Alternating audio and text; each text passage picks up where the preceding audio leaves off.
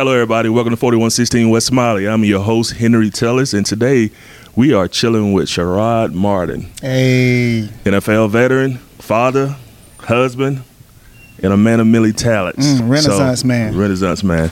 So, what's up, Sherrod? how you doing, brother? Hey, man. What? Thank you for bringing me to this nice shop you got. Well, you know, man, I appreciate you reaching out, showing love, keeping it in the family. So, where we at right now? We're at Superb Grooming Studio in Atlanta, Georgia. So, uh, address.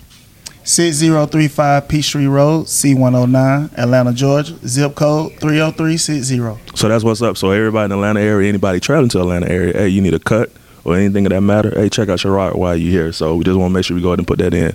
So Sherrod, tell me a little about yourself, man. Um, small town country boy, born and raised in Griffin, Georgia. Um, hey, great mom and daddy, great siblings.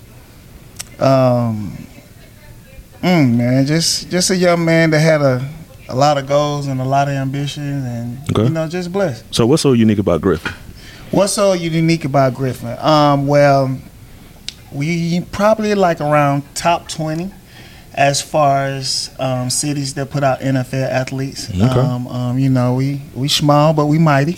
Okay. Um, um, it's not big, but I mean, it's it's it's just kind of one of them things to where you come from somewhere and you take pride in it, Mhm. and you know, it's you just stay locked in. You Okay. know, it's it's a lot of lot of um you know got like a little rich tradition it's a lot of things that are in the process of growing with the community getting involved getting back in the community things like that Okay, so- coming together So Griffin is a powerhouse when it comes to putting guys in the NFL. oh for sure drafted undrafted by any means necessary So when you was coming up, what is one guy that you was looking up to and wanting to be like? Ooh, that's a strong statement. Uh, when you say be like, I go to the extent of like you really, really know them. Mhm. When you say um, someone that's um, going where you want to be, and you know that they went through the same atmosphere that you did, walked the same halls in the Mhm. classrooms and in the school and things like that. Um, Jessie Tuggle is a big name. Okay. Uh, we have a, a Hall of Famer, Ray, Rayfield Wright. Those are all older players. So Griffin has a Hall of Famer. Yeah, yeah, yeah. We got a Hall of Famer. Those are older players, but then it was guys like Jonathan Sullivan. Uh, far as I know, he was the highest draft pick. He went first round, number six Oh. pick. And you know, oh I man, seen, that's big. Six. yeah, and then I seen guys like Chris Clemons. You know, he's from the Clemons tree. His uncle Charlie Clemons from Griffin played in the NFL. He made it to the NFL. He went undrafted, and he did like you know ten to twelve years. So it was, Mhm. you know, it was just different. When I was in the twelfth grade, Chris when Chris was in the twelfth grade, I was in the ninth. Mhm. Then you had guys like myself and Bobby Rainey. When I was in the 12th grade, Bobby Rainey was in the ninth grade. And we grew Mm. up on the same side of town. I remember he was a little kid. And my last year in the NFL, um, I was in Chicago. He was in Temple. And he Oh. also went to Western Kentucky. Okay. And we was at Troy. So, you know, it was... Somewhat you know, rivalry at one Yeah, point. So that's unique, yeah, man. So yeah. Griffin is that powerhouse when it comes to NFL standpoint. So growing up, you always had guys that you always seen that you wanted to aspire to be like from an NFL standpoint. Tell me a little bit about your family structure. You know, tell me about your mom, your dad, and your siblings. Uh, my dad was a disabled veteran. Um, Okay. My mom was a, a business analyst. She worked in Atlanta. Um, from Griffin, that could have been anywhere. Her job was from 45 minutes to an hour and a half. My sister, my sister, graduated from um, Agnes Scott. She's involved involved in like pharmaceutical sales, Mhm. and my brother served in the army and.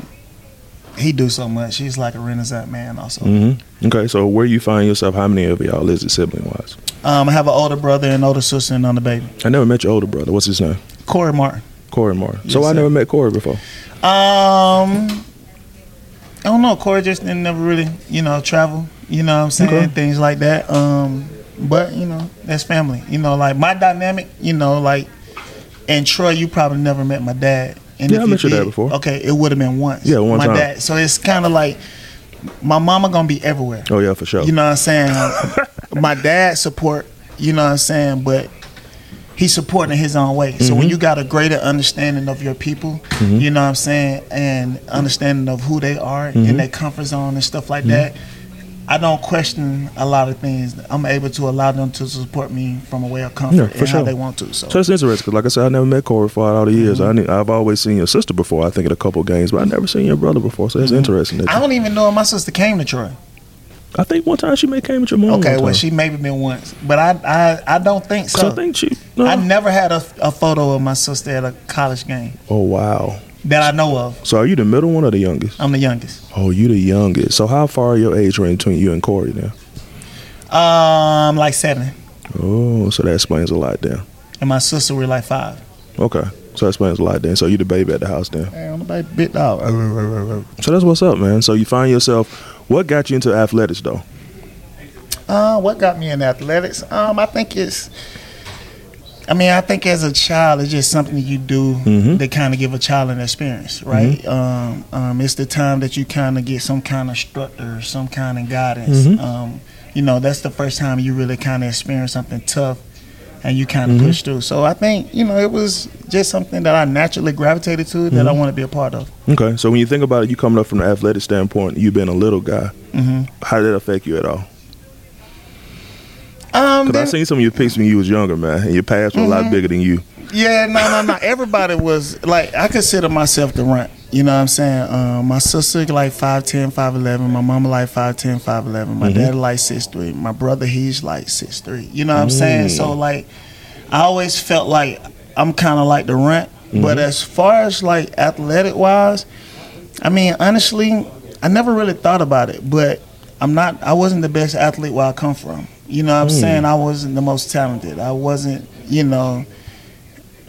I I just kind of like you can say put in the effort. I mm-hmm. wanted to be good. I wanted to be great. I want to, you know, have those teammates that count on me. You know what mm-hmm. I'm saying? I want to be that guy that you want to pick, mm-hmm. and not the guy that you like. Oh, all right, we'll take him since he's the last guy. You know, so like it was just that sense of pride of of like really like oh I want to hold it down. Okay.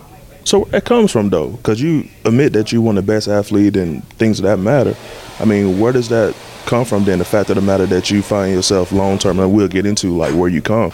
Like what was instilled in you to be that guy, even though you felt like you wasn't the talent, the most talented guy, and things of that matter.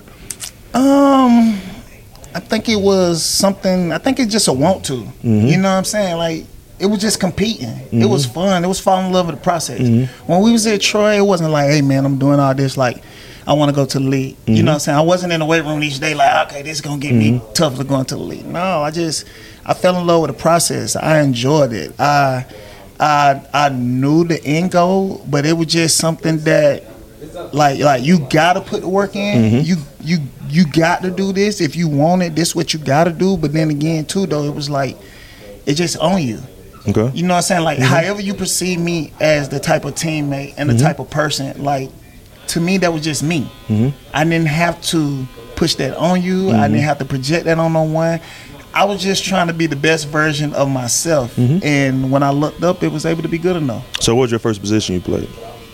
My first position I played, I played running back and linebacker. I was Running nine years old. I was nine years old. Um, uh, my mother wouldn't let me play. We played. Uh, it was Mike Mike. That was like seven to eight. My mom wouldn't let me play then. So nine years old, running back. My first two touches were to the house. I was like, oh, I'm nice. So your first time touching the ball, you scored. First two times I scored, and then after that, like I ain't scored no more that season. Oh my god! so I you ain't scored, that no I ain't more? scored that more that, that year. But you know, um, I don't know, man. It was just, it was just, it was just so much in it. And I'll be truly honest with you. If did I know I was gonna get to play in the NFL? Mm-hmm. No. If anybody else told you they know I was gonna play in the Mm-hmm. NFL, they telling the story. Got you. Like it's, it was, man. It was, look. It was God. Whatever He Mm-hmm. had for me, it was for me, and couldn't nobody take away. So let's go back to that play when you was nine year old. Do you know? Can you call the play back in your head right No, now? Mm-hmm. it was up the middle. It was I don't know, like let like let's just say, like let's just say like back then, like you know, I want to say gaps were called like A B C D. Mm-hmm. You know what I'm saying? And it was up the good, like right side A gap. That's what's up, man. You know what I'm saying? So you can recall that play right down your head. You scored those two touchdowns. Hit my head on the goalpost. Straight That's line. what's up, man. So how'd that make you feel though? I think um it felt good. Like, you know what I'm saying? Like anything you do, and you put work in and you put effort in and then you get the results that you want, oh man, that's a that's a great feeling. Mm-hmm. So when you begin to think about your process from nine years old, scoring those first two touchdowns, you didn't score mm-hmm. no more than more that season. No more that season. As you continue to go throughout your years of playing ball and things that matter, when did you really, really start getting that vibe? Like, man, I really can be good at this. Um, I never thought that I could really, really be good at this. You I think real, I think the first moment that like something hit me, it was like, oh, if I'm gonna get an opportunity to go to college, it's gonna Mm-hmm. be through football. That's when I started taking football serious. I had this coach when I was in the ninth grade, and um, What's his name? Coach Wilcox. Okay, Coach so Wilcox. Coach Wilcox, you know, muscles, dip in his mouth, Mm-hmm. spit. And um, Coach Qualls, rest in peace, um, was my basketball coach. So when you play basketball, you know, you do summer basketball. Mm-hmm. You go, you play games, you do things like that. Coach Wilcox was like, you're gonna wish you was in this weight room. You gonna wish you been skilled like." He got a, like a coaching job, like somewhere Mm-hmm. else, like, and I was like, "Woo," you know what I'm saying? But at the Because he was hard on you, and by him leaving, you thought you was a little, little release for you. Things a little hectic off you. but but in reality, he would have had me strong as an ox. Like those things that I missed, Mm-hmm. I know could have played a big difference in my career. You know what I'm saying? So Mm-hmm. when it when I kind of hit like 10th grade, and I was like, oh, I need to get serious in this weight room. Like by that time, I'm I'm behind. Mm-hmm. So a lot of my work ethic came from I'm behind. I felt like everybody had the upper hand. I wasn't too big on creatine. I wasn't too big on like taking anything, and I was mm-hmm. like, I was naturally small, and mm-hmm. then, you know, it just got to the point and got in college, had surgeries, and it was mm-hmm. like once again, I'm behind. I'm starting from behind the eight ball. So my work ethic ended up being overload because mm. I'm kind I'm trying to catch up on all these years that all mm-hmm. the other guys had a mm-hmm. head start on. So again, when in high school though, when did you really think you met your peak, or when you really got to that point, like, man, I got an opportunity to go to college. Like, what really changed your whole mindset? Because you really talk about I just mean, being my- a, being an underdog. You know that you I was mean- always behind and you was always an underdog. You always had to feel like you had to work a little harder. So I just want to get to the point of you just encouraging others or knowing like when did that that light turn on that maybe this could be an opportunity for me to go somewhere and use football as a as a alternate scenario of getting into that place besides academics. So when it came to basketball, I lost my jump shot. Like I used to be good in basketball, right? And then I got to the point I'm like, dang, my jump shot ain't falling like it used to. And I mean, I, my coach Devo, Coach Dvorsny, Coach Dvorsny, you know, he just said, look, if you're gonna get a chance to go to school, I mean, he kind of told me like football. Gonna be mm-hmm. your route. It don't mean that you don't. You got to stop playing basketball. Mm-hmm. You know what I'm saying? Mm-hmm. But it just like, look, you might want to like lock in. And I guess like, like I said, man, look, you know my personality. I'm all about fun. I'm all about a good time, right? And then in, in those things, right? Okay, I can't be irresponsible. I got to take care of business. I can't get in trouble. I got to be aware of my surroundings. And it's been some times that my surrounding could have got me in trouble.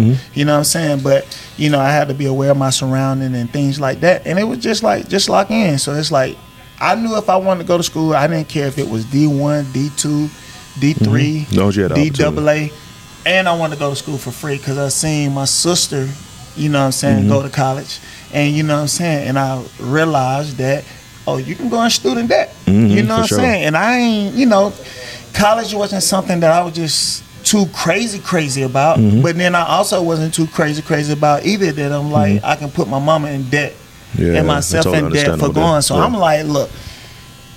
Go to school for free Yeah. get a scholarship no matter where it was. Yeah, for so sure. when I was coming out, I had Western Carolina and I had Memphis. So who was your first offer, as they would say in today's world? Um, Memphis t- took me on a visit. Western Carolina took me on a visit. So Memphis and Western Carolina. Facts. Memphis brought me and my cousin up there. I was a safety. We we built just to like same height, six two. We was probably like about 175, 170. You know what I'm saying? um, uh, he was more of a track guy. Um, they offer they offer we, we felt like if they offered us, we both was like we're gonna go to Memphis.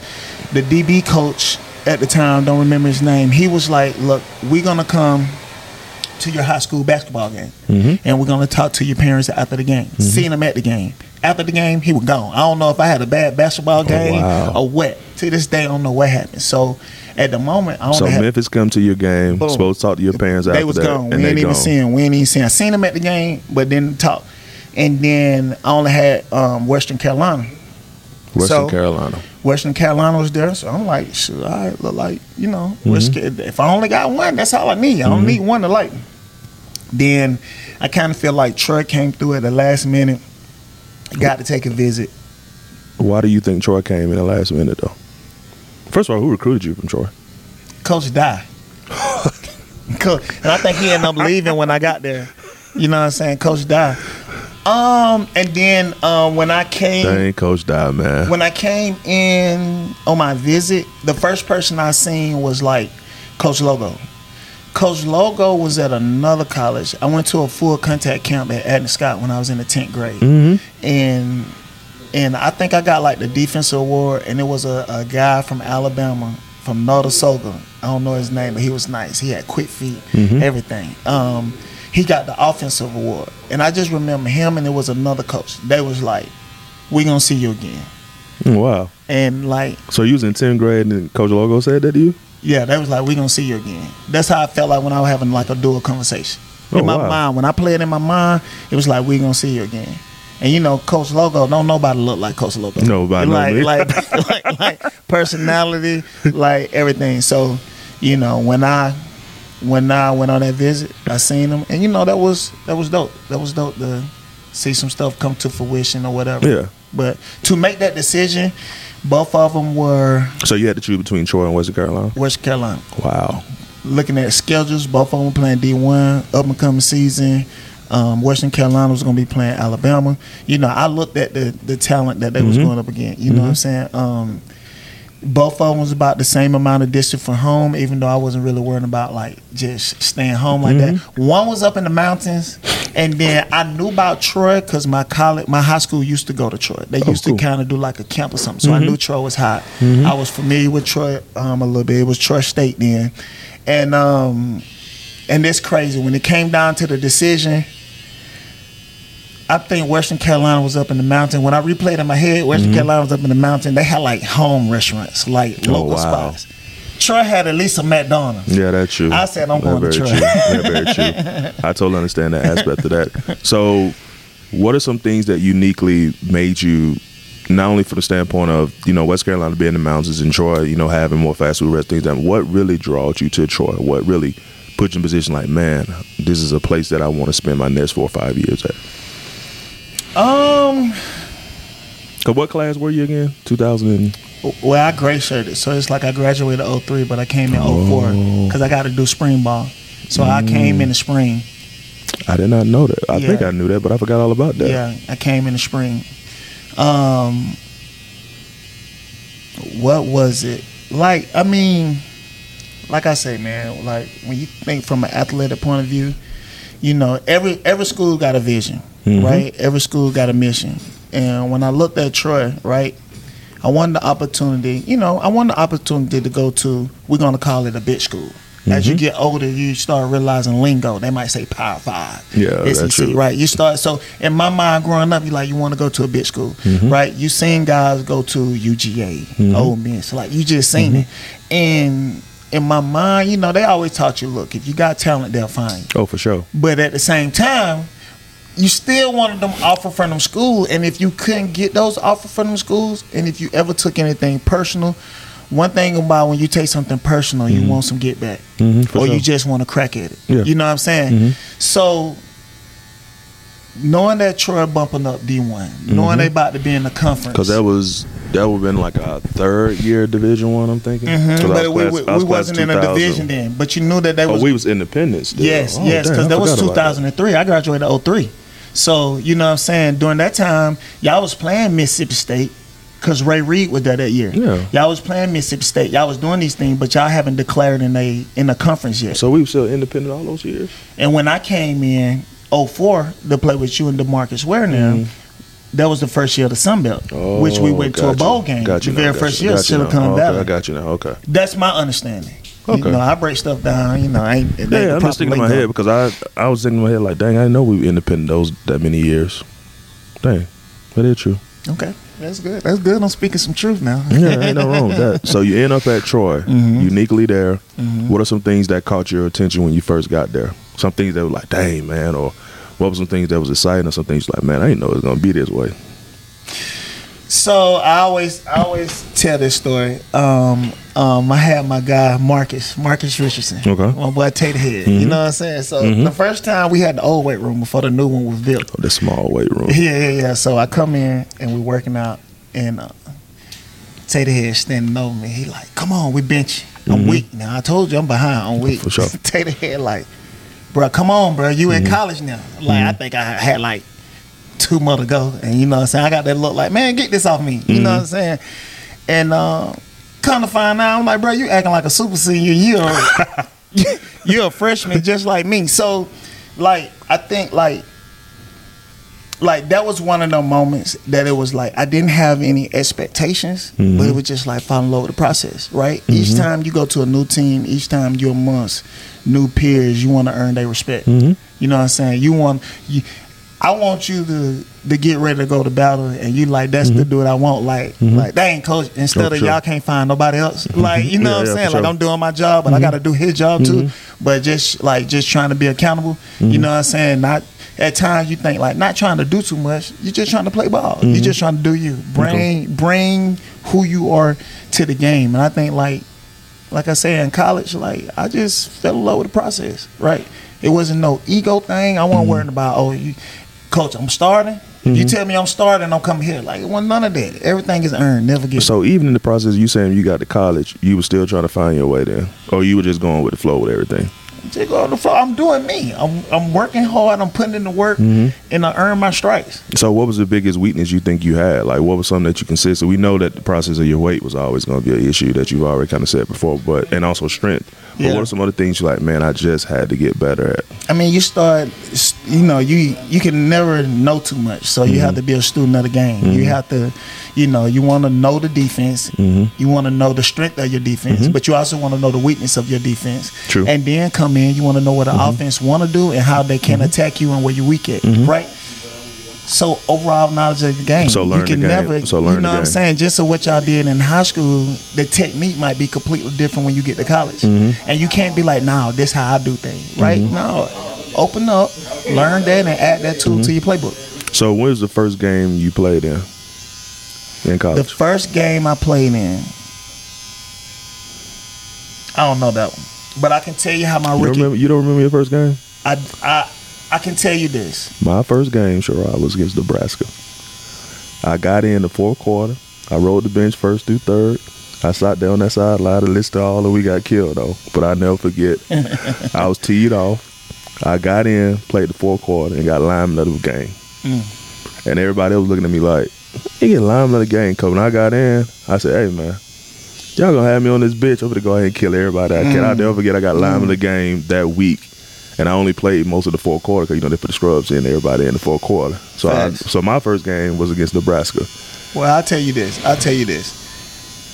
I had a cowboy collar on that safety because my neck was weak, my shoulders was weak. Um, I remember playing special teams. And that's kind of weird, man. How over the years your shoulder pad scenario and your whole changed from year to year. My shoulder still banged up to this day. Oh Lord, But I can say this, right? I remember playing Arkansas. okay, that was a Ar- cold game. Hold on, hold on. Not Arkansas Razorbacks. Let me see. Oh, Ar- is it Arkansas State? Arkansas State. Boom. Okay. So I remember like, like mainly special teams, but from my freshman year, we lost that game. from my freshman year when I came in, I know I blocked the field goal that game. That was a very close game for all the wrong reasons. I, I blocked the field goal that game. So what I can tell you from my freshman year was each time coach put me out there, hmm I capitalized on the moments. So special teams was your big thing. That was my first thing. Then I had one thing happen after another, Mhm. right? You start letting me get in on defense. Mm-hmm. If you look at my freshman stats, each game they went up. Tackles, solo tackles, um, what you call it. Each game they went up. Mm-hmm. So where where that encouragement comes from for that to happen? Where's that encouragement come from? I Because guess- most guys, because all you already most young guys said, man, I'm just on special team. That's it. And we'll talk about that later because I always consistently remind guys, and I tell guys coming out now, they don't want to listen to me. I say, dude, if you're trying to use football long term to help you long term, Mm-hmm. stay on special teams. But that's a whole nother story we'll talk about later. I mean, you got to trust the process. That's the biggest thing. I mm-hmm. told you, I was, I'm, I'm, I'm enjoying the process. I'm mm-hmm. having fun. I'm mm-hmm. locked in. We're going to battle. I'm, I'm zoning. Like, you know, that's something you got to talk to the coach about. yeah, for sure. Like, yeah, for sure. Because I'm just bringing that up because I tell a lot of guys, and we'll talk about the league aspect earlier. We can bring it up now if you want to. I tell guys, man, if you really want to stay in the NFL for a long time, like for a long time, and really don't care your body or beat yourself that much, Mhm. or even go back to this scenario, even making a roster, is very beneficial that you on special team. At the end of the day, the more you can do, the better you are. Mm-hmm. You know what I'm saying? The And I just want to bring it up because so many guys, you know, once we get to that level, when we become that starter, we're like, man, I don't do special teams no more. Well, you know, like once again, right? The best ones can learn by not experiencing. So when I look at my guy Da, Derrick Ansley, Mm-hmm. you know what I'm saying? I learned a lot from him. So, you know, um, um, and I knew that, you know, me being light in weight would be a situation. So, you know, what I tried to do was I tried to learn corner. I tried Mhm. to learn safety. You know what I'm saying? Coach Ryle coming out of the shoulder surgeries, he let me play nickelback. And that full time of nickelback Mhm. was able to show me in, a, in another frame. Mhm. Now, something that I paid attention to was, okay, right, I ain't playing like really four games. Two of them I ain't really played that much because I was full time nickel. Mm-hmm. The other two, you know what I'm saying, I broke my backhand. So I was out two more games and had to play with a club after missing a full year of and this was shoulders. this is your freshman or sophomore? no, no, no, no, no. This was my junior year. Okay, yeah, okay, I remember that. I remember okay, that. my junior year. So what ends up happening is I end up coming back. I end up having like six forced fumbles, and the defensive stats change. Mhm. So in that sense, I think what helped me. Did y'all change coordinators? Y'all had to ride the whole time you were there. I don't really remember my mind bad. Probably Coach Rod, Ricky, Vic- freshman Vic- year we had was Coach Vic, Okay, yeah, and then he left. okay. So when it comes to it, what really began the transition going into your junior year, senior year? You had a lot of injuries, more injuries than most people can ever think of having. Mm-hmm. When you think about the fact of that many injuries within a couple years, man, like what was going through your head having all those injuries? That many injuries at that. I mean, shoot, shake back. Come on, Sherrod. I'm already behind, so I, I got to do my therapy. I got to do my rehab. I know Chuck Ash by first name. But- but I call you Princess. I call Princess Diana, um, um, another head trainer. All the trainers end up knowing me. The training room ended up being my second home. Eh, The training room ended up being my first home after the injuries. The weight room ended up being my So that didn't impact you at all from a mental standpoint. Because you, cause you look at it from a standpoint now, you look at how people have injuries now and how they look at them compared to when we was coming up and how injuries were dealt with. I always like to bring that up because how we was coming up when they dealt with injuries, we were totally looked down upon, or you in the training room all the time, you know that ain't good, blah blah blah. Compared to today's world, injuries are more kind of supported, like hey man, heal on your own time, things that matter. So I'm asking that question, like how did that impact you from a mental health standpoint and just your thinking? Because when you are playing and you are in that situation where you're doing well, then you start having all these injuries, that impacts you. At the end of the day, I mean, you was taught to play hurt. You either can go or you can't go. True. Nobody play the game 100%. True. I think what I talked to a young man about the other day is right now what kids have to understand is, yeah, you want to give yourself a chance to be healthy. You know how to push through them like that and still be injured. You can get yourself closer to 100%. At the end of the day, with everything that we talking about, as far as what school you choose, how you're Mhm. coming off an injury, whether you're hurt, you can go or you can't, and any decision that being made after that, you're trying to figure out in the situation when to be selfish and when Mhm. to be selfless. Mm-hmm. And at the end of the day, that comes to the person, right? You can Mhm. see a lot of selfish people that you be like, they need to think about others. but the ones that hit hardest to me, the lesson that I learned is when you're selfless and you think about others than yourself, it come a time when you need to be selfish. Mhm. And that'll be the hardest decision for you to make because you'll feel guilty Mhm. for the reason why you got to make it. hmm So out of every injury, you rebound after that. You go into your senior season. How does that really change things from a standpoint when it comes to you, like going into your senior year? I mean, sure. For all the older guys that I seen, you got to stay healthy. You got to be able to pass the physical when it gets to the next level. Mm-hmm. In order to go to the Senior Bowl, I can't get hurt. Okay. In order to go to the Senior Bowl, I got to play corner. I can't play safety. So going from being that underdog to going into your senior year, what vibes are you feeling about yourself? Like how did, how confident are you? Like I'm still behind the eight ball. like you don't know. Like you don't know. You only good as your last game. so, how did you feel though, going into that, going into your season, knowing that you had all these opportunities ahead of you, which you never thought that you would probably have? I didn't know.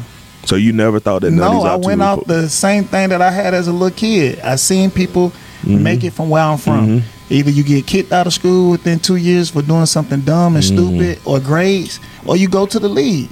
That was what it was where I'm from. Didn't nobody teach me that. That was Yeah. my own thought process. Yeah. So in that process, I made it past two years. I didn't get kicked out of my grades or doing something dumb. True. I got an opportunity to go to Mm-hmm. the league. I ain't got no preseason this. Mm-hmm. You projected draft pick this. No, So how did all that come about then? What you got yourself? You got invited to the Senior Bowl, which is a very big thing. Congratulations on that, Mhm, because most, most people from Troy, I don't think, I don't think I can remember in my head probably five guys that went to the Senior Bowl over Mm-hmm. my years of, of being at Troy during that time period. Anyway, so congratulations on doing that. When you got to that opportunity, the season's over with. Did y'all go to a bowl game that year? we did. Which one of y'all go to? New Orleans Bowl, you know, that Oh, was like oh. second home. We stayed in New Orleans. I can't stand New Orleans. We But yeah, stayed on true. Bourbon. for sure. And For I, sure. hey, I brought my personality down there too. You know what I'm saying? Todd said that. So, how do you stay focused knowing that you're gonna have these opportunities? Though you know you're successful in that aspect. Things are changing for you. You still rebounding. You still trying to keep yourself healthy. You get an opportunity to play in the Senior Bowl. How did that practice go for you that week? That opportunity to compete against supposedly the best guys in the country. It was the worst ever. But you For know real? what? Why you say it's the worst? I was going into a new position that I had no experience What in. position? Did, what I had to play corner.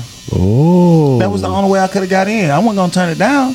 Oh, I did not know that. You know what? My son came to me yesterday. He went to his first football camp. Mm-hmm. He said I was terrible. I hate it. But I told him same thing that a scout told me. Like, look, it's not what everybody else do. Mm-hmm. It's all about effort. Effort, you can't coach that. I promise him by mm-hmm. Friday he gonna be a whole lot better than he was on Monday. And it's just a one week camp, and I haven't introduced him to football or nothing mm-hmm. at all. Mm-hmm. And that's what it was at Senior Bowl. When I was with them scouts and they was talking to me, one, first thing he was like, "We're not having to tell you the same thing twice." Oh, wow. So therefore, I'm a quick learner. I'm able to articulate what I'm learning in the classroom, on the football field, and then outside of that, it was like each day I was getting better. So it was, it it, it was about how like I was responding to things and competing. So you had this opportunity where you were in a whole new position and the biggest interview of your life. How do you do? How did see? I mean, how did that week go for you? How did the game go for you? I got better each day. In the game, in the game, I held it down. I didn't give up no big plays. I fundamental sound. Mm-hmm. You know, made my tackles. Okay, so you after you leave Senior Bowl, where do you go? You get invited to the combine. So you go to the combine. How was that experience? combine. Man, I First mean, of all, where you did your training at before you did the combine? Where you did your Um, training? I at? stayed in Atlanta. Uh, Tony Villani, XPE, when he was here. Then Okay. he left, and then you know I started uh, getting down with my girl Lily, DSA training. Mhm. Um, but um, I mean, Man, time flies by. I remember those days you were no, doing facts, facts. But you know, at the combine, it's man, my coach, you know, he was Coach Carl, rest in peace. He said you got to be lucky, humble, and disciplined. You know what I'm saying? What I took from the lucky, it was about timing. Mm-hmm. What I took from the humbleness, like you just got to be humble, Mhm. in. You know what I'm saying? That humility, and um, look, um, and the discipline part. You know what I'm saying? It's it's the process. You Mhm. got to trust the process. The thing you're supposed to do. You know what I'm saying to get there, and it worked out. If I get drafted a year earlier or a year later, I don't go to the same spot I got drafted in. Oh wow. You know what I'm saying? So that's how much a difference can make. Okay, so you find yourself going to the Senior Bowl. You find yourself going to, Going the, to the combine. combine. So tell me how draft day go. Sure. Draft day. Uh, back then they was doing first and second round. Mhm. In my mind, I'm just like I want to go first day. Mhm. Um, you know, only thing my agent So told what? So what was the projection though? What I don't remember. I don't, don't remember. remember but let's just say like it was fourth or fifth. Okay. Only thing my agent told me: the more DBs come off the board, the better you are.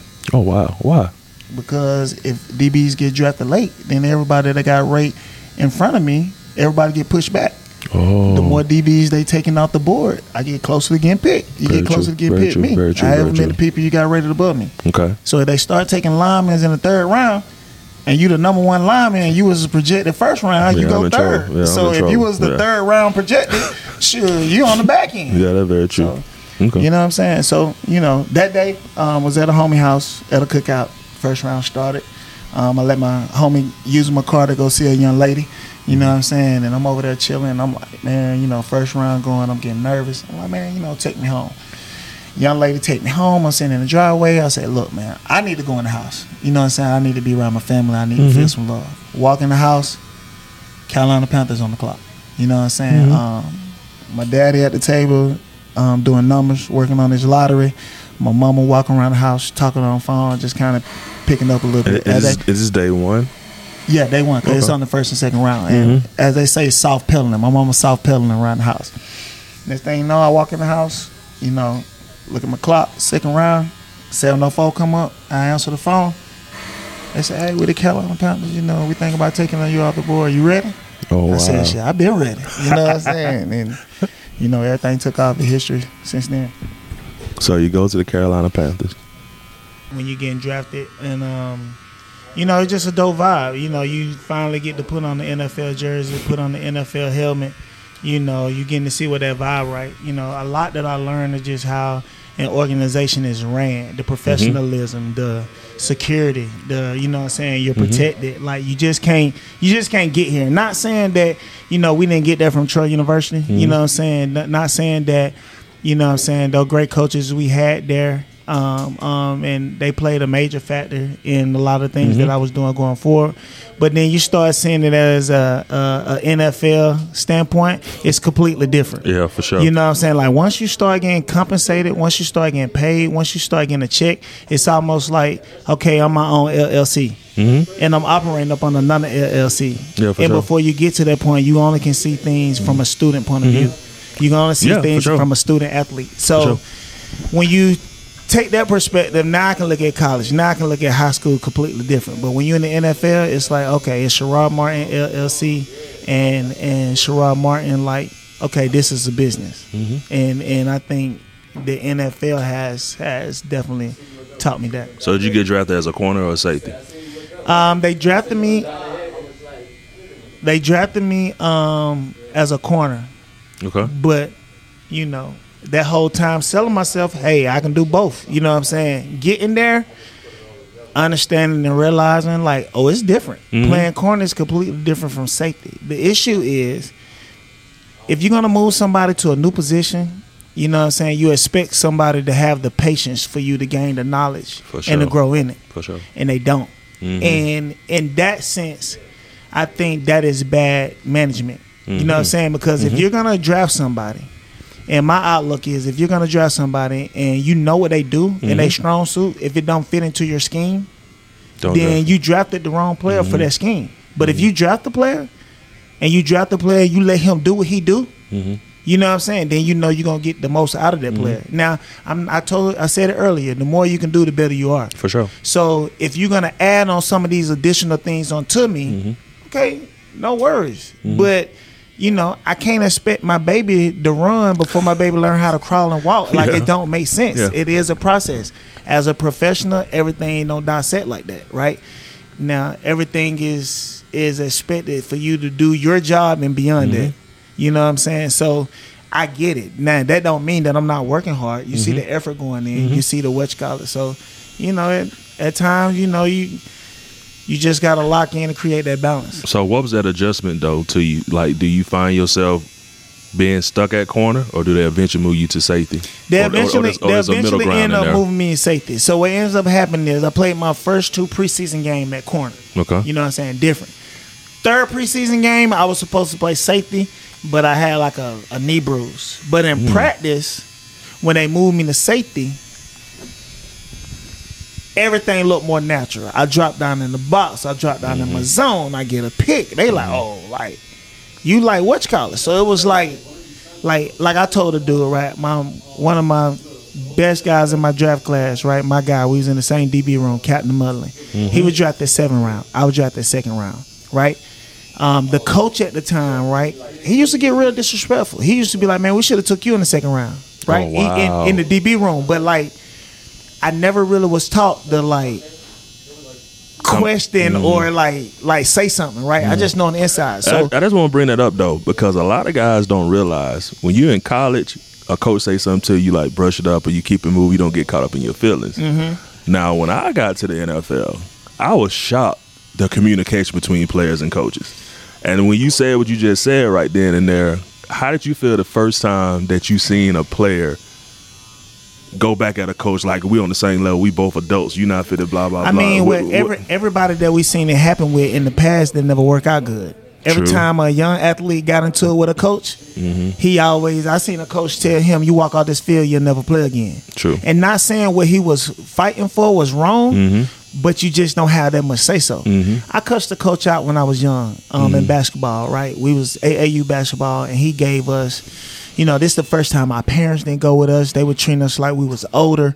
You know, we were cussing all the way up there. Mm-hmm. Well, it came a time in the game, and I missed the layup, and my coach was messing with me. He was like, "Man, you would have made that layup. You would have broke their back." right? And I'm like, okay. He kept going to it, kept going to it, kept going to it, and I was like, So he kept putting more and more, and more the the game that went on. We taught to have a short term memory. All right, bounce back, like what you call. it. So he kept going on, kept going on, and bro, like I'm at the bottom of the bench. I ain't even said lie, but I was like, man, fuck you. And he read my lips. He was like, fuck me, fuck me, and it was. I knew how my mama raised me. Mm-hmm. I knew how I was brought up. That's why I felt bad. That's why I felt Got guilty because I know you. my mama ain't raised me like that. Got you. Mm-hmm. You know what I'm saying? And it was like, bro, you can let that go. It probably different ways I could have went about it. Yeah. But that was my response. So in that moment that I was in the NFL coaching room, Mm-hmm. that was my thought process. Mm. Right? You know what I'm saying? That, that was my thought process of of of don't cuss him out, right? Don't don't go there, right? True. Composure. We talk composure. They don't catch the first guy, they catch the second guy, right? True. At the end of the day, it's gonna be his word against mine. So what ends up happening was, all right, coaches got different kind of coaching strategies, right? And at all times, you don't know that the angle that they're trying to come at you about. You know what I'm saying? And some of them don't have the, I'm gonna say, the intelligence to know what kind of guy they dealing with. You True. know what I'm saying? So with that, Or, be- or even the, even the background of be relating to the player as a person sometimes Okay, too. so boom. Between that situation, when he said that about me and Cap, I told my dude, I said, look, I know what I can do. Mm-hmm. You know what I'm saying? And at the end of the day, bro, you out there killing it. And he was. Mm-hmm. He's an undersized dude coming out of South Carolina early. He doing this thing. He was expected to be a high draft pick and then go. But like that respect and bond between me and him, because I was mm-hmm. like, bro, I know what I can do. You mm-hmm. do what you do. I ain't hate on him one time. Mm-hmm. I ain't have to. You know what I'm saying? And shoot, mine came my way. So even when I went to safety, he was like, boy, you look like a natural out there. I'm like, that's what I played. You know what I'm saying? Don't get me wrong. At one point, I'm like, hey, look, this what I can do. This what you see me at. I'm a tweener. At the same time, just understand, you got tape. It ain't much film on me at corner. Corner anyway. You know what I'm saying? Mm-hmm. So have the patience. If you gonna move me there, you know what I'm saying? At least give me a full year. You don't give me no training camp in uh True. in uh, a one off season to get it. Yeah. I just got drafted. Yeah, that's true. I don't even know what my shoes fit like. My shoes borderline too little. They tight on my feet. They I don't even know what my swag like. Yeah, for sure. You know what I'm saying? So it was it was just one of them things that you know what, just trusting the process. You asked me mm. something earlier, you're like, what was it? What was it? It's just a trust the process. Mm-hmm. You know what I'm saying? And and just grind and enjoy it. I ain't never had to hate on nobody, and I wasn't finna start then. Mm-hmm. So it was time I used to talk to the team chaplain, and I was like, Big Bump, he trying me. You know what I'm saying? And then I had a guy that tell me this. He was like, bro, at the end of the day, it's almost like the Weezy thing. Women lie, um, men lie, women lie, numbers don't. Mm. It came a time I got my first time to start as a rookie. I had um, three picks. I had three picks in three games. That's what's he up. said. Look, he can be at the table. He can talk bad about you all he want. Everybody else at the table gonna look at him like I'm crazy because you got the mm. stats. So at the end of the day, it's like this: a coach can hate on me all they want, mm-hmm. long as I'm putting up the numbers. Mm-hmm. You know what I'm saying? Shoot, the numbers what matter. It don't matter his personal preference or I'd rather have this athlete, I'd rather mm-hmm. have that. If I'm putting up the numbers, he can't hate on me. Mm-hmm. If I'm putting up the numbers, I'm gonna have a coaching job. Mm-hmm. It just might not be with him. You know what I'm saying? And I ain't have to attack him in the moment or like whatever, but you know, it was it was something there. And Yeah, it, it came yeah. a time he went to another team. I'm at midfield. I'm like, well, I'm finna cuss him out. Like, ain't my coach. You know what I'm saying? And then he was like, like I was, I was, I did come off a bad year that time that I seen him, and he was like, "Hey man, keep doing your thing. You're gonna be all right." And it shocked me. Mm. You know what I'm saying? Mm-hmm. And and you know, and it's I didn't really know how to take it. You mm-hmm. know, and it was just like, uh, like those years went by, and at the end of the day, it's like this. What I realize is the reason why you don't want to burn bridges because you just never know True. what comes back around. Because usually, you know what I'm saying, somebody else have to vouch for you in something. Mm-hmm. So I don't have to cuss him out. I didn't have to attack him. I didn't have to, I could have let him did what he did. Long as I got the stats, it come a time, it's somebody like, look, we could use this guy. He Mm-hmm. got these kind of stats. He got the experience. And then it versus, you know, and sometimes they gonna go with what they want because that's Yeah. their personal preference. But it has nothing to do with me. For sure. You and know I what I'm tell and I tell guys all the time because that's a great great thing that you're sharing because in today's world, so many players get so emotional. They get so caught up in the moment and they respond to that standpoint. I don't know if I ever told you this story, but you remember the year we beat Mississippi State, big Okay. game. Man, I had a great week of practice that week. Did not play one down that game. Mm-hmm. One of the biggest wins probably in Troy history. At that standpoint. So I go back to my room. I'm hot. I'm like, man, bus ride back. I didn't play at all. Yeah, we won this big game. This big. Mm-hmm. I said, man, next time I see Coach, well, I, I'm gonna cuss him out. I'm just Yeah. gonna go off on him. Total against my character. What I said, man, he got to feel this because I worked my butt off. I know I'm better than the guy who started me. Things that matter. Facts. And I tell people all the time, man, I was in my room hot. Mm-hmm. I was in Deal Hall hot, like pissed.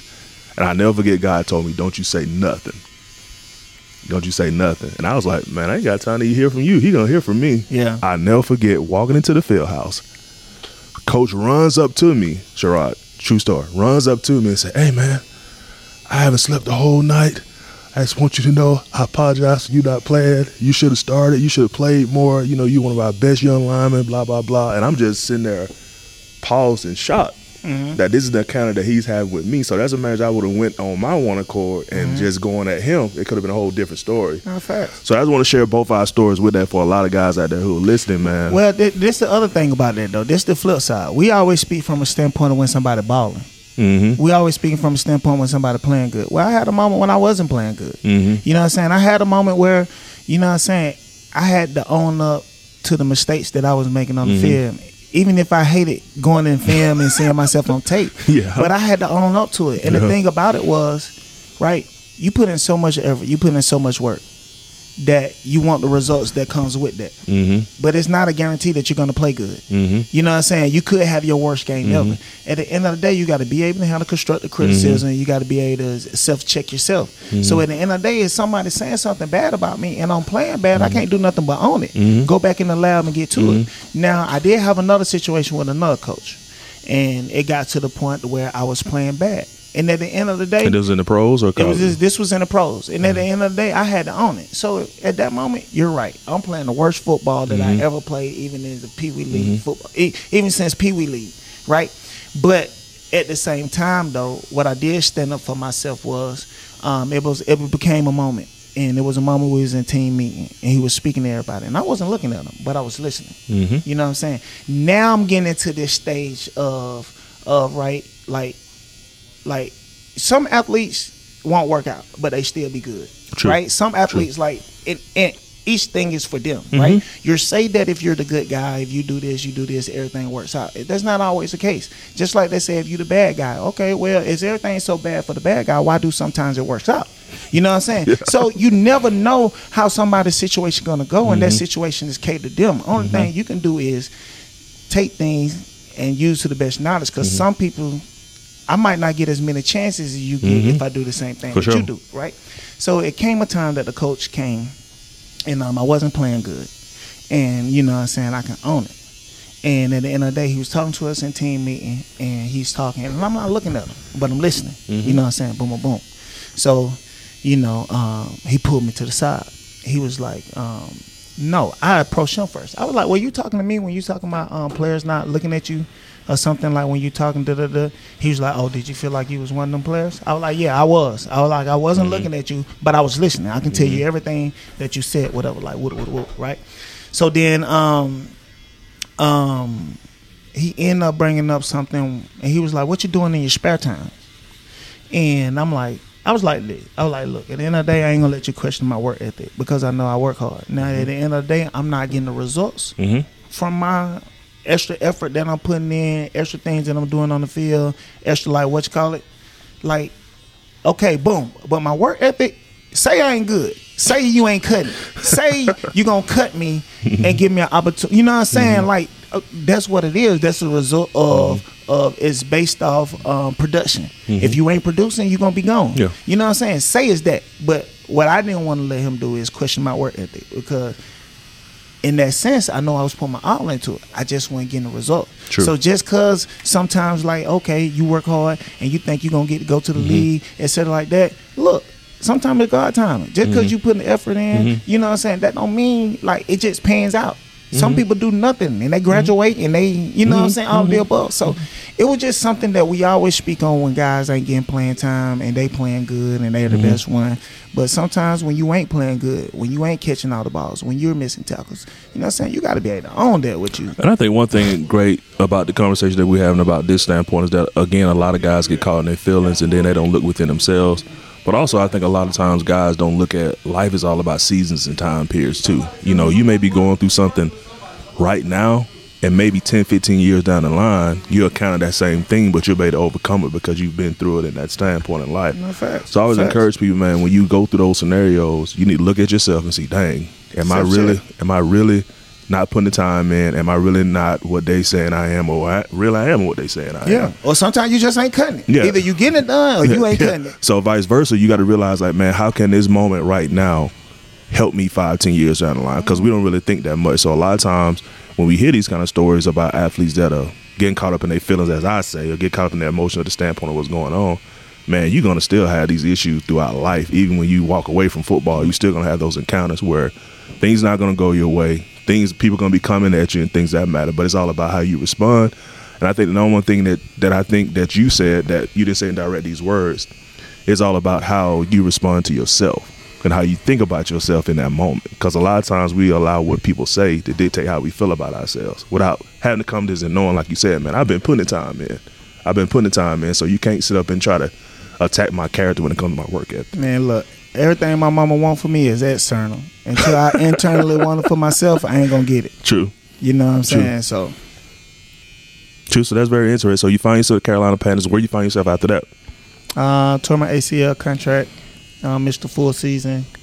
Um, get an opportunity to sign with Jacksonville 2014 and 15, um, Chicago, Chicago Bears. Okay, so injuries still, still, still, still coming at you still. So again, how you responded to that on that level when you get an injury? Because in high, again, high school, then you have college, you have injury. Now you find yourself in the pros with injuries. So again, I'm gonna ask about that mental standpoint. What, Um, what, do- what do you think? Because I know you said in the past This you know, mental, this mental, I was checked out. This mental was tough. The reason why I tore my MCL and I tore my ACL, the same recovery that you do for ACL, I had to do for MCL. Mm. So my MCL, um, I had to keep it straight for a month. Dang. And then I had to get my range of motion to be able to have surgery. And then what's called, this was the first time I hit a wall. Okay. When you hit a wall in playing sports, like you flustered. Mm-hmm. Like, I remember one time, me and the trainer got into it, and he was like, I was sitting on a bike, and I had to be able to just go in a full motion to get a range of motion. Mm-hmm. And he was like, you know, you know how sometimes somebody put in a position just to motivate, but I, I did not want to hear that shit that day. And he was like, you know, he was like, look, um, uh, he was like, you gotta have heart. You gotta have heart. I like, man, mm-hmm. fuck that. I'm tired of having heart. You know what I'm saying? Like, like, I like, I'm tired of having heart. Mm-hmm. Knowing that in March my contract gonna expire, and if I get on this campus again, it's, that's trespassing. Like, Oh, I'm not even gonna be here. Like, you know what I'm saying? It's like I'm, I'm, I'm on my own, and it ain't like I'm still on a contract and I'm coming in. I still get with the, be with the team. Like, nah, I'm going in civilian mode. So, it, but he said one of the realest things. He said, until you keep your butt down and you get your range of motion, you know what I'm saying, you can't have surgery. And if you don't have surgery, you can't get back on the field. You know what I'm saying? Wow. And honestly, that was the last time I talked to him. Like, for real, for real, because one of the other trainers, that was more my guy. You know what I'm mm-hmm. saying? That was more my my hands on person. So mm-hmm. sometimes you end up gravitating to people like what you call it. But um um, you know, I just had to lock in, man, and and and you know, taking that moment, you know, once again you land on your back. I was moving fast. Life just slowed down. And you know what I'm saying? It, it's when you on your back and you can't move, you got a lot of time to think. And you know what I'm saying? And it just it just slowed things down for me and and you know, I didn't know if I was gonna play ball again. I ain't know nothing and it kinda got me back in that that okay, so so you know, what's next? What's what you call it? You know what I'm saying? I'm not gonna be here. I should have kept that condo up there. You know, it would be worth a lot now. I was like, I'm going to Atlanta. That where most of my plugs at, most of my connections. I was mm-hmm. like, I just gotta get away from here. Like, you mm-hmm. know what I'm saying? Like it So just, Jacksonville was a real, real hard time for you. well, I came to Atlanta because I missed the full year. Oh. And then at the tail end of that, I was doing workouts, doing workouts. Ain't nobody gonna sign you hurt. right? I was having a knee brace. It felt like I was dragging a baby on my leg, and I was just I was times I was doing two workouts a week, and I was getting the same thing, same thing. And I was like, man, I wasn't keeping no gear. You know, usually people give you gear, you be Mhm. hanging on to it. Psh, I ain't keeping no gear from the workout. I'm God doing. Mhm. I bet. And then you know, I, I had a conversation towards the end of that year. It's like, look, you can sign with the Bears right now, or you can sign with Jacksonville on a future deal. The Bears had two games left in the season. They had the opportunity to make the playoffs. Um, Jacksonville at the time was giving me like it seemed like a better deal, you know what I'm saying, which ended up kind of reflecting the same. And I just, you know, based on that, what I had, I was like, you know what, I'm gonna take the Jacksonville situation, Hmm. and you know, so signed, and then I, I went early. I went back early because, you know, it's hard to, for people to get to know you when there's 90 guys in there at the For same sure. time. For so sure. Especially that short amount of time and still too. in that off season, sure, I went there, so they seen my work ethic. They seen me around the building. Got in real good with the strength coach Milo. You know what I'm saying? Yeah. Milo, like you know, and and this where it comes from with connections. This is where it comes from relationship, your blueprint. You know what I'm saying? Your personality, who you are, people getting to know you. Because I had a guy that was trying to get the internship and and I reached out to Malo, and you know I didn't know if he was gonna get it. He didn't get it, but the fact that Malo was like, you know what, I take a look at it just off the Mhm. strength of like, if you speaking on his behalf, I'm speaking on his behalf. I know he a one as a person, For sure. And that's and that's kind of like you know one of the biggest thing, right? Why you don't curse people out? Why you don't disrespect people when they in certain um, certain areas or they job tight at the time? You be trying to impress people that sometimes don't even matter in a few years because where I was in the position in 2015 in Chicago, and that guy that just holding the clipboard, man, he the defensive coordinator of the Philadelphia Eagles right now. You know what I'm saying? Yeah. The player director that was in Chicago, he assistant GM of the um of the um, um Las Vegas Raiders right now. Wow. My college roommate, you know what I'm saying, Derrick Ansley. Mhm. He the defensive coordinators of the Chargers right now, Mhm. and you not knowing what their relationship like. Mhm. Well, you know the kind of person, my character. I ain't talking about kiss tail. Just Mhm. be you, authentic, so people know like who they, you know what I'm saying, dealing with and stuff. And I think more than anything, I think again, relationships are very important. I think we overlook that in today's world mm-hmm. because a lot of times people get so caught up in themselves that they don't realize, hey man, you never know that long term of how those things may go. So relationships are very important. I just want to remind everybody out there because in a lot of times in our world, we think like, man, this dude may be here tomorrow, he may be gone. You know, whatever. I ain't got to worry about this thing that matter. But people remember you based off of your relationship with them. Hey man, they say all the time, man, the dude that you bullying might be the dude you need a job for one day. You better be careful how you treat people, or understand the energy you put out, you're gonna get back. Yeah, for sure. So that's very interesting that you say that. That all those people that at one point you you came across are now in bigger places and different things, and and I think a lot of times we don't realize too, man, that people really genuinely honor relationships that are real and mm-hmm. those that are not fake. Also, mm-hmm. So a lot of times we think about that too. A lot of times relationships have to be genuine and not fake. And and I will say this: look, if you got a lot going on right now, nobody's perfect because at the end of the day, sometimes it's good for people to see your growth. Mhm. Sometimes those people be like, you know what? But back then you was on that foolishness. Mhm. But I done seen enough of you right now that I Mhm. know that you're not that same person. Mhm. You know what I'm saying? And you done you know matured Mhm. into a better version of yourself, and still can take you a long way. Hey, so you find yourself in the NFL, you find yourself at that ending point. When did you really get a realization like, man, I think my time really fit to run out? When did that really start coming across your mind though? Um, when I tore my ACL and I wasn't on contract and not knowing if I was gonna get signed again during that time, I was basically training, trying to get healthy. Um, you know, it was just like you know, ain't a guarantee that I'm gonna get to play again. So that just kind of got me thinking, got the ball rolling. Um, my now wife, um, I met um, when we was friends. Um, she had a lot of big influence on me. Mm-hmm. Um, um, she is a very ambitious woman, um, Miss Lashonda Martin. Um, she be grinding. You know what I'm saying? I see her, I seen her build a a um, fitness line from scratch. You know what I'm saying? So Mhm. it's kind of like the same old thing, right? They say the people you kind of like Mhm. surround yourself with, etc. You know what I'm saying? Kind of can rub off on you and Mhm. kind of have some influence. And she definitely had influence. So it just got my ball rolling. Like, dang, like okay, if I don't play ball again, what I'm gonna do? So you say you find yourself there, and you say your girlfriend at the time began to influence you. What are some ways she influenced you and began to thinking about that after career aspect of when football is over with? Um, I mean, I don't even think it was like football was over with. I think like that's what that time that I realized like, all right, all the older vets like if they're eight years plus, they start doing these things on the side, preparing for other moments, right? So basically, you find yourself being a student athlete again. You find yourself um, creating balance, right? You find yourself like, okay, I'm playing ball, but in these times, let me get these certifications and all these things Mhm. to where when guys retire from football and they get a job right away, most people don't see the work they put in because back in the day you couldn't show it. Yeah, You couldn't show like, oh, I'm putting this extra work in. I'm doing the broadcasting the boot camp, boom, boom, boom. You just think, oh, you just go straight to TV because you're a good athlete. Like, nah, these dudes be putting in work. Mm-hmm. They just didn't show it. They just didn't let anybody know, but they was getting their creden- credentials up. So that was something that I just realized at that standpoint. Even though I wasn't near eight years and I wasn't um, um, like around that long, it still hit me like, all right, this the time in my career that I need to create balance. Mm. I can still enjoy myself in the off season, but I need to probably get in barber school and start getting some hours towards my barber license and stuff like that. So you find yourself as a student athlete in high school, student athlete in college, and the ones that really, really maximize, Mhm. they find their way to balance again. So you find yourself in barbering school. Tell me how that experience was being a NFL guy you in barber school with just everyday people. How did that how did that go about? How did that well, for one, you know, I, I came in with a mindset like I ain't got that kind of time like everybody else got. Mhm. So I couldn't like really like I ain't have time to jack off. So Mhm. I knew like coming in like I need to be locked in. I need to be laser focused. Like Mm-hmm. I need to get this, and that's how I came in. Didn't nobody know I played ball Oh, cool. uh, while I was so in you school. you just a typical normal dude Man, everybody I'm, I'm locked in. I'm just I'm in my I'm trying to do the book work so I can get on the floor. I Mm-hmm. need to get on the floor and get these cuts. You know what I'm saying? So I can basically graduate. You know, and and you know that was cool. And then but there came a time I talked to the person at the school. I was like, look, if I do come in, if I do um, start.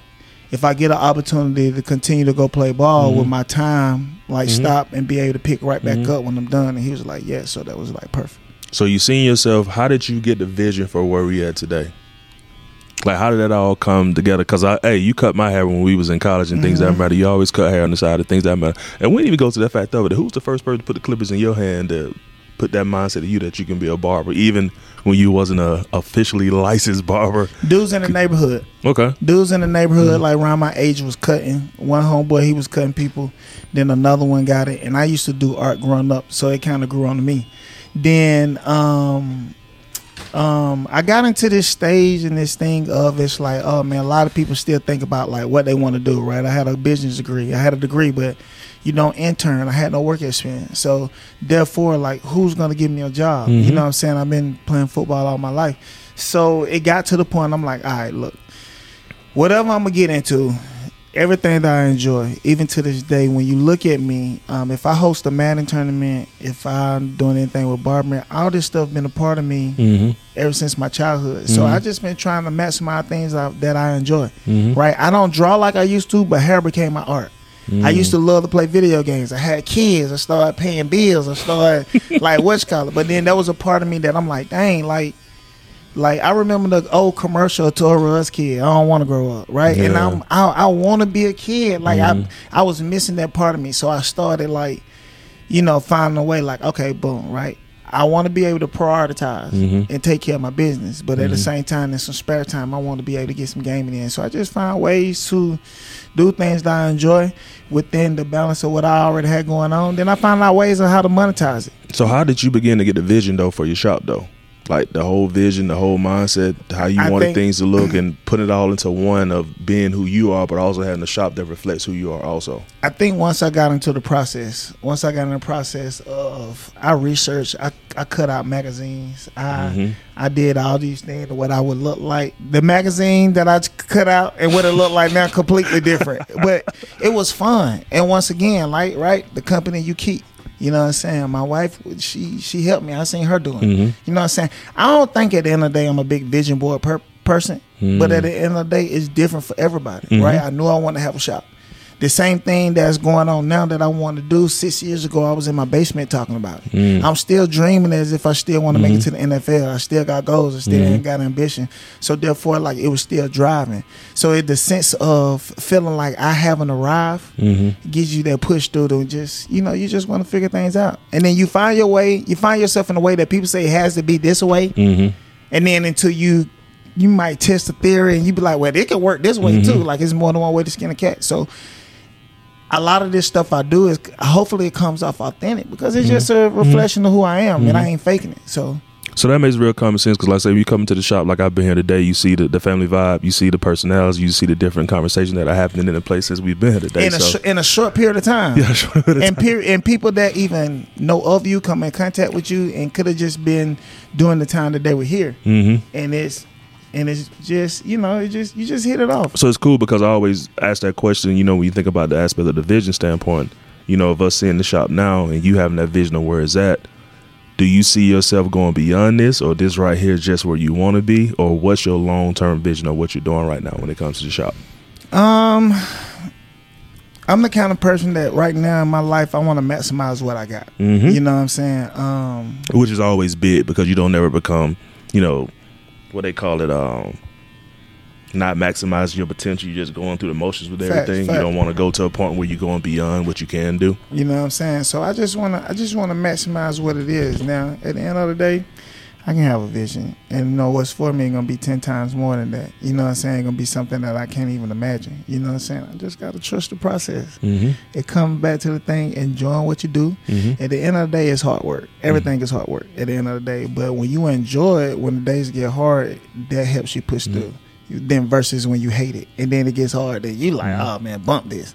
But when you enjoy it, and you realize at times it's still gonna get tough and hard, just as you like you hate it. You know what I'm mm-hmm. saying? And the, the things that you don't want to do, you got to do to be able to get there and push yourself through different limitations and things, challenge yourself. And as long as you continue to dream and have goals and and you know have a vision for yourself, I think I think it can work. So when you think about being an entrepreneur in the in the barbering world and the grooming world and things that matter, what has been one of the most rewarding things for you when it comes to being an entrepreneur, but also being in this setting when it comes to hiring people, things that matter? What are some things that you have learned through this process that have really changed people's lives?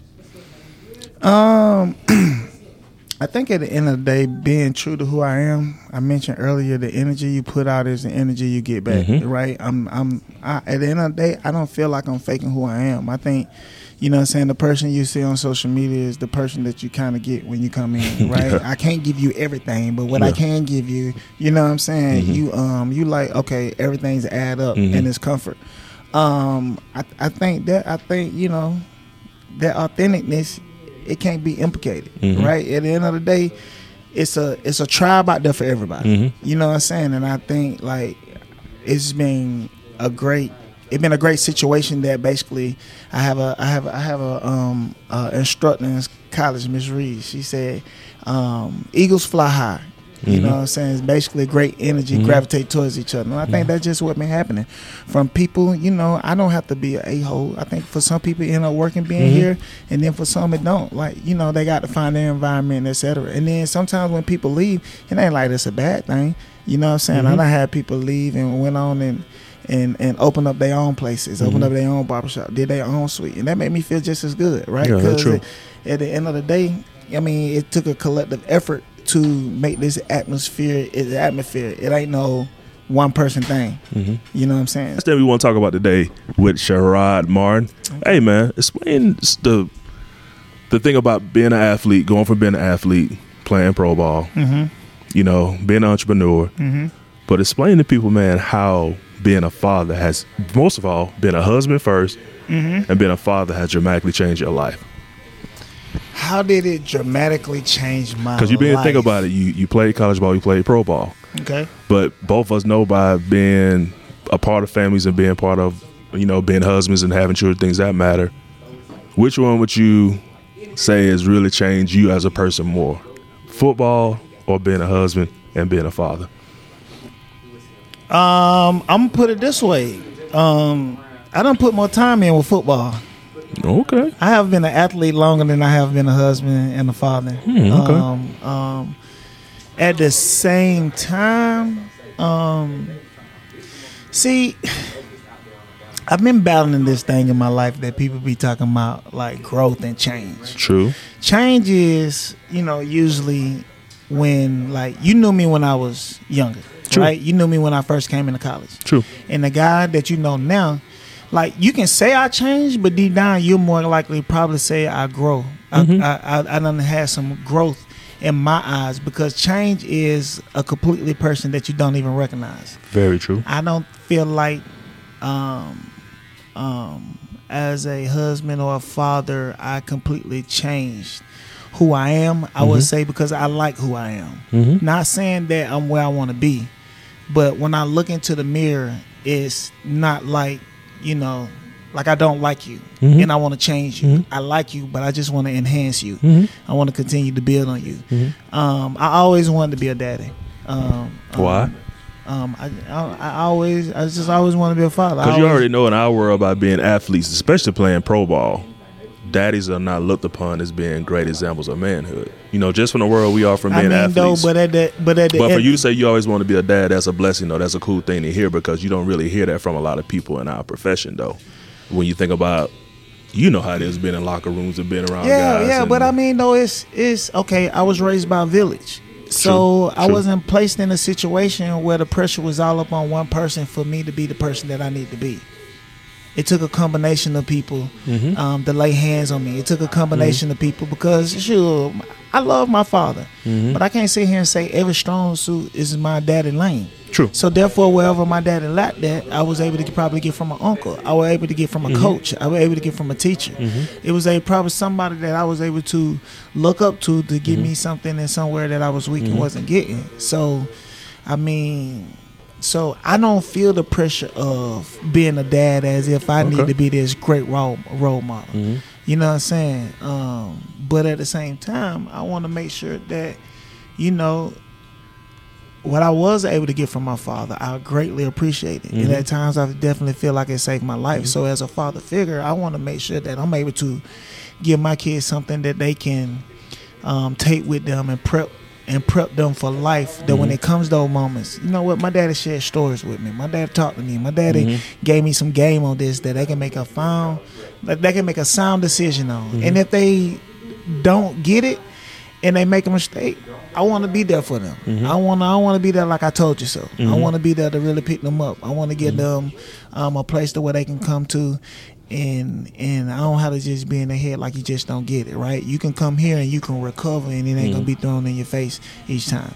I realize at times in life, it seems like some people would are able to only love to the extent that they was loved. True. And that's that the extent that I was loved. So I'm able to I feel like put that in my kids. True. What was given to me. Because they're very important. Because as we go into fatherhood, like I said, out of all my years of growing up, I can probably remember not one time my daddy telling me he was proud of me, that he loved me. hmm Now to everybody else, now he would tell the world how proud he was and Mm. and things of that matter. So I think in the very similarity we're saying about our parents, our dads only love based on the capacity of that they knew how to love. Facts. But we knew that they loved us. But one thing I have learned, even now being an adult, I always tell my boys I love them every single day now because Facts. I know that aspect of growing up, not never hearing that at all. Mhm. So I guess I'm hearing the same thing from you is that we have learned to understand that people can love on to capacity, but we have to go beyond that when it comes to having our own children, being in different relationships, things that matter. That we have to be in that mindset too. That hey, we have to do better because we know better.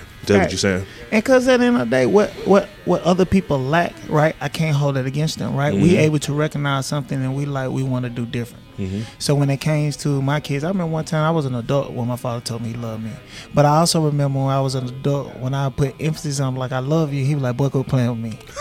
you know what I'm saying? But you know what's crazy though? Like like some of those I say things that my daddy like face right, and like now. um you see things come full circle. You know what I'm Mhm. saying? You able to have them tough conversation with. Like it's some stuff that, you know, that I probably seen that he like, dang man, I hate you seeing that Mm-hmm. but I'm able to see things come around full circle, and I'm like, man, that right there, what you was battling, you on top of that now. True.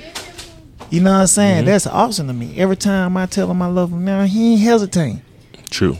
But one thing he has taught me though is, you know, I bring my kids over. You know, what I'm saying my daddy still don't travel much. He didn't Mhm. travel in our game. He don't travel much now, and. I bring the boys there, and I'm like, "Boy, that's your granddaddy telling you love him." He be like, "No, no, no." No, but you like tell him you love him. And he, my daddy told me, he said, "Man, the world gonna be trying to force you as it is." He Mhm. said, "Do not force your kids to love."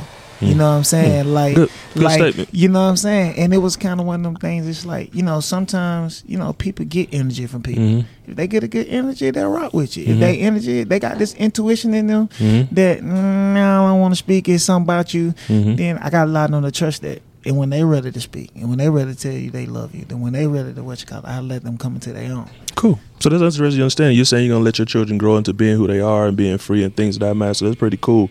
When you think about your life, though, give me ten years from now where you see yourself at, where you see yourself doing. Ten years from now, Ten years from now, where does Sherrod Martin see himself doing? What does he see himself from a vision standpoint, a long term standpoint? Mm, 10 years from now, um, that mean I'll be about 49. I'll be about to turn 49 10 years from now.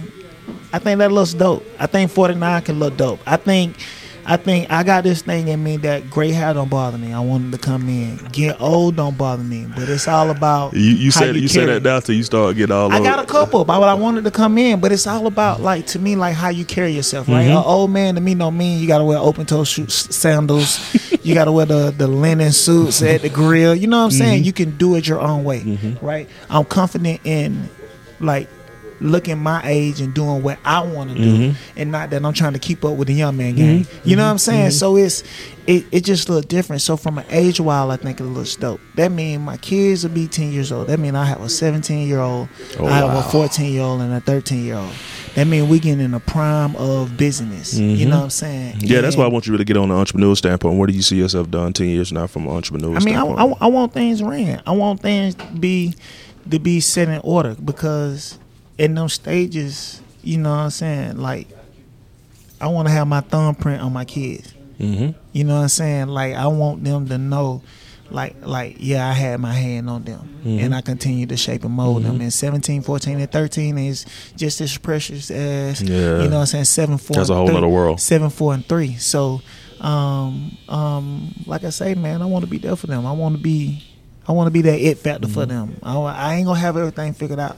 You know what I'm saying? And they ain't gonna have everything figured out. I just don't want them to step in the same wet spot that I slipped in. And if I can do that, I think it'll be a win.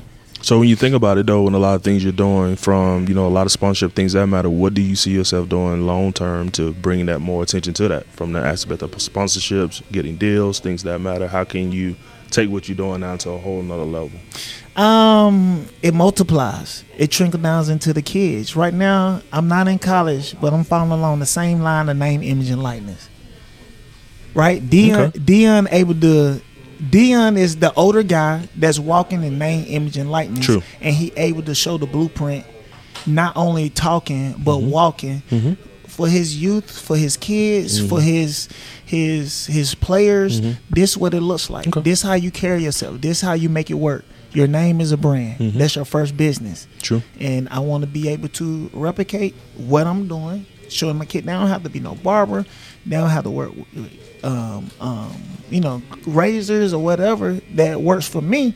But allowing them to find their own lane and maneuver their way through it. Okay. So last question I got for you before we get out of the podcast today. What is some wisdom you got for that undersized guy there who really think that, you know, he's not that talented, you know, he's not the best player on the team. He's may not even be the best guy in the class who can draw a stick figure. Mm. What what words of encouragement you got for that that boy out there right now? Or even that girl or anybody who's in that position right now where they feel like they're underdog. Facts. Um, number one, I'm gonna say, you know, in no certain order, but number one, effort. Right? You can't coach effort. Right? Effort ain't got nothing to do with how big or small you are. You know what I'm saying? Um, um, get in the habit of putting your all into it. You know what I'm saying? Leave it all out there. If you get in the habit of leaving it all out there in the field, I think it'll be a domino effect in the other things that you do in your life. You create a habit for yourself or of leaving it all out there. Um, man, effort, leaving all out there. I'll fall up on the boat, man. Just doing the best you can. True. Your best is good enough. They say if you measure yourself up against someone else, you allow them to be the standard. So, True. You know what I'm saying? Um, now, it has been time that I learned some things from some people, especially while I was weak at. You know what I'm saying? You copy one person, they say you're a cop- copycat. You copy multiple, they say you're original.